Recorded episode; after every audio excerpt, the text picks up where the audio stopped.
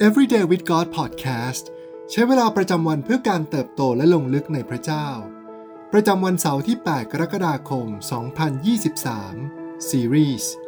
เปิดหัวใจเพื่อให้เติบโต วันที่ 1 เปิดใจต้อนรับผู้คนที่หลากหลาย ในพระธรรมกิจการบทที่ 10 ข้อที่ 9 ถึง 16 บอกกับเราว่า วันรุ่งขึ้นเวลาประมาณเที่ยง ขณะที่คนกลุ่มนี้เดินทางใกล้จะถึงเมืองยัฟฟา เปโตรขึ้นไปบนหลังคาตึกเพื่ออธิษฐาน ขณะนั้นท่านหิว อยากจะรับประทานอาหาร และในระหว่างที่ยังจัดอาหารกันอยู่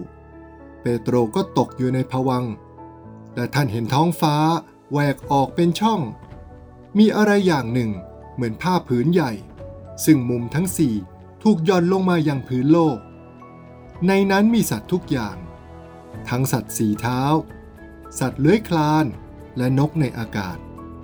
แล้วมีพระสุรเสียงกล่าวกับท่านว่า เปโตร จงลุกขึ้นข้ากิน เปโตรจึงทูลว่า ไม่ได้องค์พระผู้เป็นเจ้า เพราะว่าสิ่งไม่บริสุทธิ์ หรือเป็นมนทินนั้นข้าพระองค์ไม่เคยรับประทานเลย แล้วมีพระสุรเสียงมาเป็นครั้งที่สองกล่าวกับท่านว่า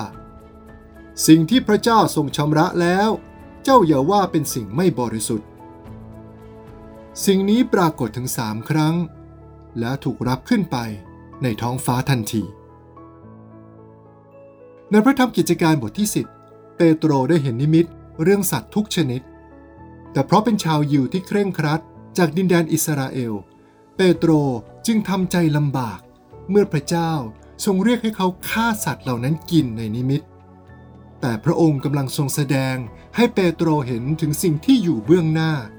และสิ่งที่พระองค์ปรารถนาให้เขาทำคือการออกไปพบกับชาวต่างชาติ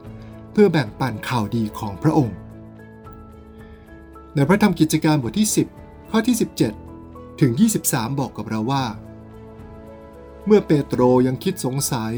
เรื่องนิมิตที่เห็นนั้นว่า มีความหมายอย่างไร ในทันใดนั้น คนที่โครเนลิอัสใช้ไปนั้น ก็มายืนอยู่หน้าประตูรั้ว หลังจากถามหาจนพบตึกของซีโมน พวกเขาร้องถามว่า ซีโมนที่เรียกว่าเปโตรพักอยู่ที่นี่หรือไม่ ขณะเปโตรตริตรองเรื่องนิมิตอยู่นั้น พระวิญญาณตรัสกับท่านว่า นี่นะ มีชายสามคนมาหาเจ้า จงลุกขึ้นลงไปข้างล่าง และไปกับพวกเขาเถิด อย่าลังเลใจเลย เพราะว่าเราใช้พวกเขามา เปโตรจึงลงไปหาคนเหล่านั้น กล่าวว่า นี่นะข้าพเจ้าคือคนที่พวกท่านตามหา พวกท่านมีธุระอะไรหรือ เขาทั้งหลายจึงตอบว่า นายร้อยโคเนลิอัสเป็นคนชอบธรรม และเกรงกลัวพระเจ้า และเป็นคนมีชื่อเสียงดีในหมู่พวกยิว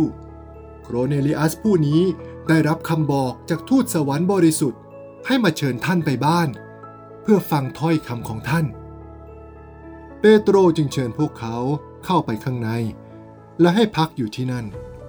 วันรุ่งขึ้นเปโตรลุกขึ้นไปกับพวกเขา และพี่น้องบางคนที่เมืองยัฟฟาก็ไปด้วย เวลาที่พบเจอใครใหม่ ๆ ก็เป็นเรื่องปกติที่เราจะถามกันว่า มาจากไหนหรือเป็นคนที่ไหน ยิ่งหากเราพบเจอคนที่มาจากพื้นถิ่นเดียวกันเช่น ภาคหรือจังหวัดเดียวกัน พูดภาษาเดียวกัน เราก็มักจะรู้สึกสบายใจขึ้นมา เป็นเรื่องธรรมดาที่เราจะมีแนวโน้มสนิทสนมกับคนบ้านเดียวกันมากกว่า แม้เมื่อเราอยู่ท่ามกลางคนอีกมากมาย ที่ไม่เข้าใจภาษาที่เราพูด แต่ในฐานะสาวกผู้ติดตามของพระคริสต์เราถูกเรียกมาเพื่อคนทุกคน โดยไม่แบ่งแยก ในพระธรรมโคโลสีบทที่ 3 ข้อที่ 11 ย้ำเตือนกับเราว่า การนี้ไม่มีกรีกหรือยิว คนที่เข้าสุนัตหรือไม่เข้าสุนัตอนารยชนและคนป่าเถื่อน ไม่มีทาสหรือเสรีชน แต่ว่าพระคริสต์ทรงเป็นทุกสิ่ง และทรงอยู่ในทุกสิ่ง ธรรมชาติและวัฒนธรรมที่สืบทอดกันมาเป็นสิ่งดีงาม แต่บางครั้งก็อาจกลายเป็นบ่วงที่ดักเราไว้ ไม่ให้ออกไปสร้างความสัมพันธ์ กับผู้คนอีกมากมายรอบตัวเรา หลายคนรู้สึกสบายใจ เมื่ออยู่กับกลุ่มคนในวัยเดียวกัน แต่รู้สึกไม่เชื่อมต่อ กับคนที่เด็กกว่า หรืออาวุโสกว่า ความแตกต่างมีอยู่เสมอรอบตัวเรา แต่ดังเช่นที่พระเจ้า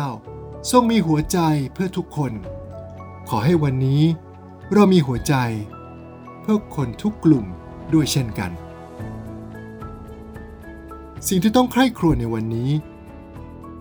มีเรื่องใดบ้างในกลุ่มเพื่อนพี่น้องของเรา ที่มีความแตกต่างหลากหลาย ความแตกต่างเหล่านั้นเป็นอุปสรรคต่อการรู้จักพระเจ้า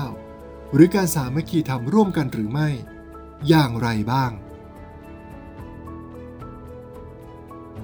อะไรคือความท้าทายในการสร้างสะพานเชื่อม ระหว่างคนในกลุ่มที่แตกต่างกัน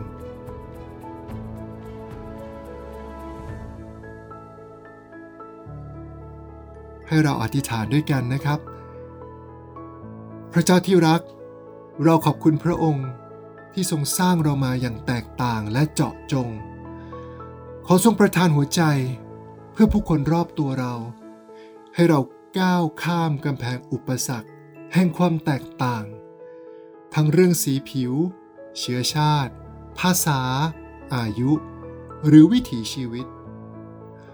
ขอทรงช่วยเราในการออกไปเพื่อเป็นสะพานนำพวกเขาทุกคนให้ได้มาถึงพระคริสต์เราอธิษฐานในพระนามพระเยซู